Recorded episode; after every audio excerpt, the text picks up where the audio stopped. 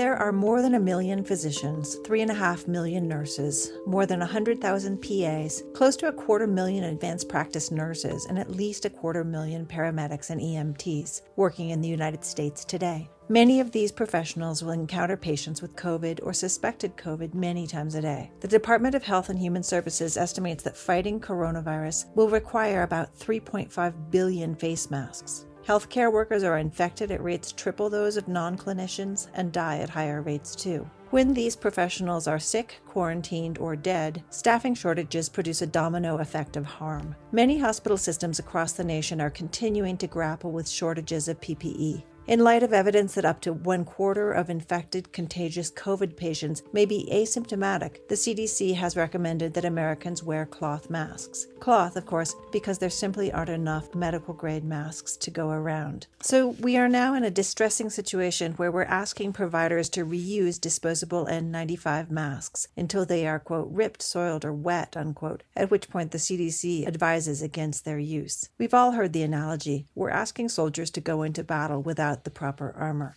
There are many factors which have contributed to the mismatch between demand and supply for masks right now. First of all, China's unique position as the origin of the epidemic and the country which exports 80% of masks worldwide made for a perfect storm of disruption of supply chains. During the early stages of the epidemic in China, the Chinese government began producing masks in higher volumes while restricting the export of masks and other PPE to other nations. As the virus spread, Taiwan, Germany, France, and India also began to restrict PPE exports. Thus, the United States was challenged to come up with 3.5 billion masks without the usual exports from countries which previously accounted for the vast majority of our PPE supply. Prestige Ameritech is the biggest domestic producer of masks. It's upping its production from 250,000 masks a day, aiming to make a million masks a day. The CEO, though, of Prestige was interviewed a couple days ago on NPR, and he simply said there's just no way the U.S. will be able to meet the demand for masks. He described his company's near ruin after the H1N1 pandemic, in which Prestige built a whole new factory, hired 150 workers to meet this new demand, and then had to fire many of them and nearly went bankrupt when the H1N1 flu resolved. It's predictable and well studied that epidemics and other wide scale disasters do disrupt supply chains. Supermarkets and retailers in the U.S. largely run nowadays on just in time supply chains and hold as little inventory possible to meet demand. In late February, public health officials warned of a depletion in supply of PPE, which they framed as mostly a concern for the protection of healthcare workers at the time. These warnings, though, led to a rush of civilians purchasing medical supplies and PPE, further depleting an already strained supply. The White House is working on efforts to provide tens of millions of masks to healthcare workers each month, starting right away. But Bloomberg Law reports that it could take over 18 months to fill the White House's order of 500 million N95 masks from China. According to Saskia Popescu, an epidemiologist who studies healthcare preparedness, quote, supply chain issues were a well documented challenge. It's more surprising that we let it get this bad, unquote. The federal government does have the National Strategic Stockpile, of course, which was formed in 1999 as anxiety about Y2K mounted. This federal stockpile was designed to prevent an interruption to hospital supply chains in the event of a disaster on New Year's Eve. That disaster failed to materialize, but the National Strategic Stockpile was mobilized after 9 11, after the anthrax scare, and during the 2009 2010 H1 epidemic. In 2005, as part of an influenza epidemic preparedness effort, President Bush called for the stockpiling of 52 million surgical masks and 104 N95 masks. 100 million of those masks were used in the 2009 H1N1 response, but then they were never replaced. When COVID hit, the national stockpile had only about 40 million masks, according to the Secretary of Health and Human Services, which is about 1% of the projected need. The Trump administration has deployed the Defense Production Act in order to increase the supply of PPE. According to a U.S. Conference of Mayors survey published a few days ago, 213 cities across 41 states and Puerto Rico currently report a shortage of PPE. Six of those cities have populations over 1 million. More than 90% of the cities don't have enough face masks for first responders and medical personnel, and 88% report that they don't have an adequate supply of PPE.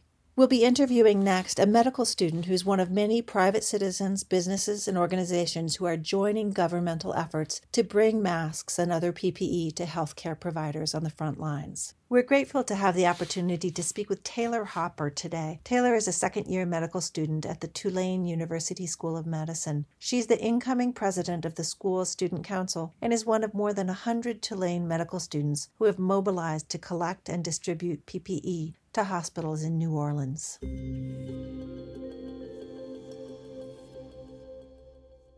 Hi, Taylor. Hi, Elizabeth. Hey there. Thanks so much for taking the time to speak with us today. I understand you and the Tulane University School of Medicine COVID response group are working 12 hour days these days, so we very much appreciate your time. Thank you so much. No, it's an honor to be um, worthy to talk to.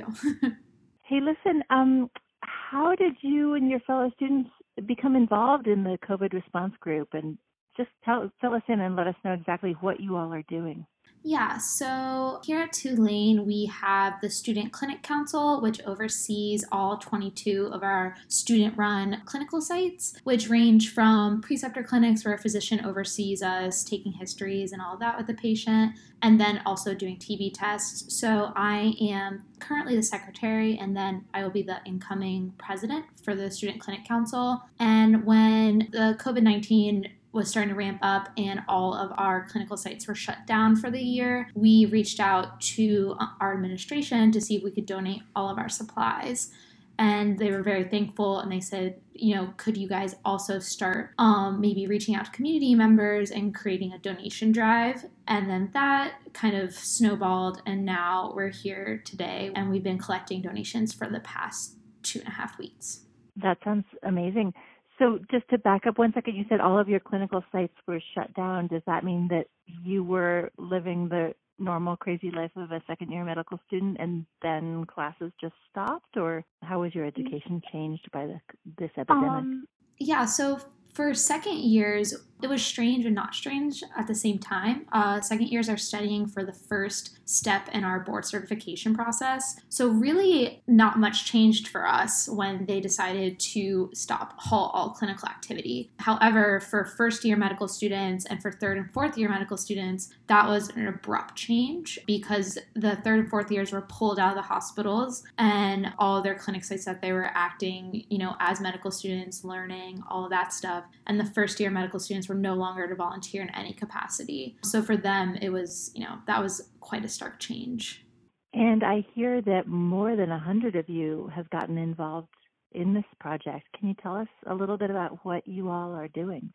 Yeah, so this all happened on a Thursday, and then by Friday we um, sent out an email to our all the the people involved in the clinics in the school, asking them if they wanted to be involved in this, and about 100 of them said yes. So then we kind of broke off into two separate sects. One was to start trying to make PPE, whether that be gowns or face shields or masks, and then the other was to coordinate the donation efforts. So I would say about it's probably half and half right now, but mostly people are working remotely. They're calling businesses, they're emailing, they're doing things like that. And then about 20 of the students come in and inventory and distribute to our two main hospital sites, which are Tulane University Medical Center and University Medical Center.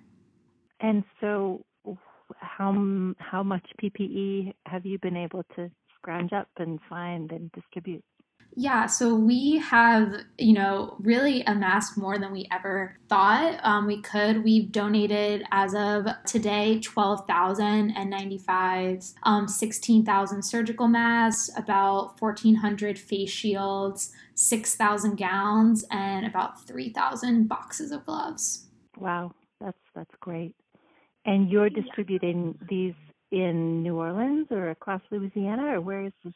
Yeah, our focus is in New Orleans. That is where the greatest need is concentrated in Louisiana currently, and where we are learning and eventually maybe practicing. Um, so we do focus our energy on the two hospitals I mentioned before, Tulane and um, University, which is where there's another medical school program in New Orleans, um, the LSU or Louisiana State University's medical program, and that's where their main hospital. But we also go rotate over there. So that's our two focuses. However, the University Medical Center is under a larger group of hospitals, which is LCMC, and we do go and distribute to their sister sites, which are stretched throughout New Orleans, not just downtown. So tell us where you're finding masks and other PPE. Yeah, so in the first week, we were gaining most of our PPE, most of our masks, gloves, all the things I mentioned from internally within Tulane. So, Tulane consists of a medical school. Also, we have a lot of, you know, researchers and stuff like that. And anyone who wasn't working on COVID stuff very graciously donated everything they had to us, as well as the Uptown campus, which is where the undergraduate studies occur. And they also, their chemistry labs, their biology labs also gave us everything they have. And so for the first, you know, week, that kept us really afloat. However, we've also been getting a lot of donations from the community two of our main contributors have been the Cajun Army and the New Orleans Chinese Association. Could you tell us a little bit about the Cajun Army and what it is and how they've helped?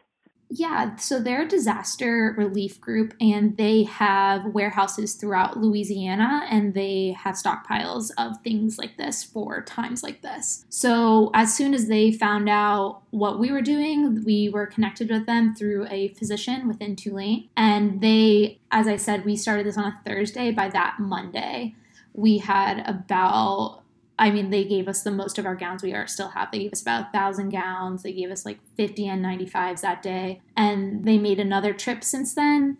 And then they're going to make another trip on Friday. So they've been very instrumental in that. Yeah, that's pretty wonderful. I think some of our listeners, listeners will remember them as, you know, the, the citizens out in boats rescuing people off rooftops in some mm-hmm. of the mm-hmm flooding and Katrina. But that's amazing to hear that they're there for any kind of disaster. Yeah, no, they're they serve the almost the entire Gulf Coast. They also went to Houston during the floods um, a couple years ago and stuff. So they are a great organization. And you mentioned that the local Chinese Community Association was doing a lot with you also. Tell us more about that. Yes, one of our professors, Dr. Shu, um, she usually teaches us histology, but she was also motivated by everything happening. And her and the other members of the New Orleans Chinese Association began fundraising and began using their contacts in China to um, send us PPE as their production ramped up after they were, you know, on the downhill slope from the, their COVID crisis. So you're getting masks and other PPE from all kinds of different sources, which is just amazing. You mentioned a, a, bit ago that some of you are organizing community members who are making PPE. Could could you comment on that or tell us more about that? Yeah, right now the um, part of our group is 3D printing face shields. Some of them are using resources to make gowns, and also we're not greatly involved in uh, hand sewn masks just because we want to get our providers, you know, the N95s that they need, but we are collecting those in order to distribute to community members since the CDC recommends that everyone wears masks when they're out in public now. Mm-hmm. And what else have hospitals been asking you for and providers been asking you for? Um, something that came up a couple days ago and we are starting to source and starting to get out is iPads. Um, since no one is allowed in the hospital, that's a new challenge for both families and providers. So we've been sourcing iPads, tablets, things like that in order to hand out to the hospitals so that every room hopefully maybe could potentially have one so that everyone's in contact with their family as much as they need to be. So Taylor, it sounds like the community has really come together from you guys at Tulane to the Chinese Association to the Cajun Army. It's just incredible. Tell us more about who in New Orleans is doing things that you are interested and surprised and grateful for. Yeah, so one is, and we personally benefit from this, is the Krewe of Red Beans. They come and drop off food to our volunteers that are here in like our makeshift warehouse for breakfast and lunch. And it's the Krewe of Red Beans, so they're a Mardi Gras crew. But when this, you know, pandemic hit us, they decided to start employing musicians to deliver the food. And so their mission is to not only help the musicians, keep them afloat, but also keep local businesses afloat by paying them to give us food. So it's been really great to see that whole thing coming together. We don't want New Orleans to lose its music, so it's great to see, and it's very delicious. And is there any music that comes along with that food delivery? No, it's usually they're very busy, so it's usually a drop and go, but it's still just yeah, good knowing that.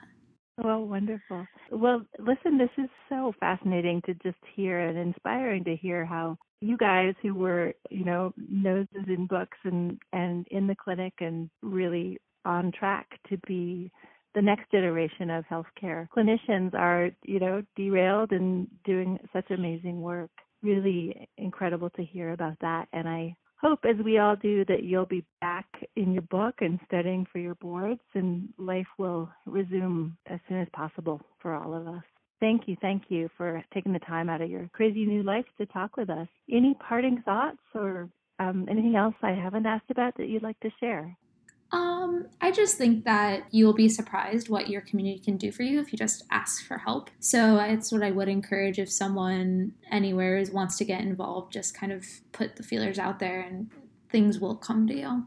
Well, thank you so much. Really appreciate all you're doing. Thank you so much. Thank you for taking time out of your day too.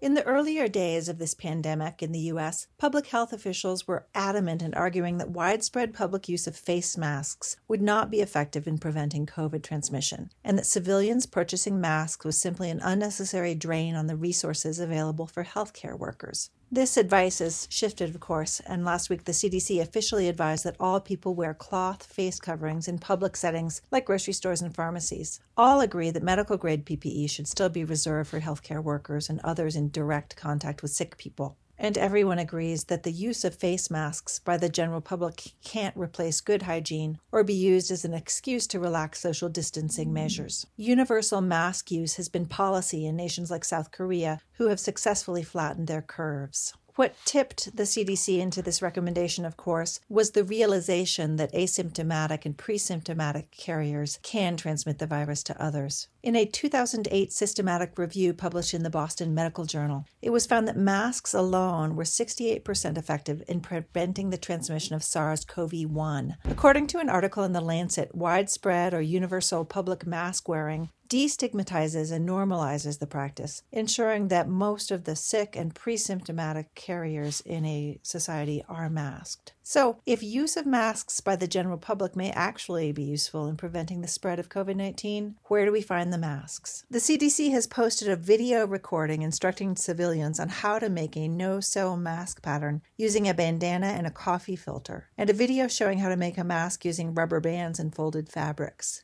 They have acknowledged that most homemade masks will only protect others from be infect- being infected by the wearer's outgoing germs. However, they have identified some materials which can potentially be effective in filtering microscopic particles. HEPA furnace filters, vacuum cleaner bags, 600 count pillowcases, and flannel pajamas. Flannel pajama fabrics have scored highly on tests of filtration ability, and stacked coffee filters have shown medium effectiveness. Bandanas and scarves have scored the lowest, but have still been shown to capture some particles. Dr. Scott Segal, who's the chairman of anesthesiology at Wake Forest Baptist Health, has described a light test which can help you decide which fabrics are good mask materials. Hold it up to a bright light, he says. If the light passes really easily through the fibers and you can almost see the fibers, it's not a good fabric. If it's a denser weave of thicker material and light doesn't pass through it as much, that's the fabric you want to use. According to a study by Yang Wang, an assistant professor of environmental engineering at Missouri University of Science and Technology, an allergy reduction HVAC filter captured 89% of particles with one layer and 94% with two layers. Furnace filters were found to be able to capture three quarters of particles with two layers and 95% with six layers.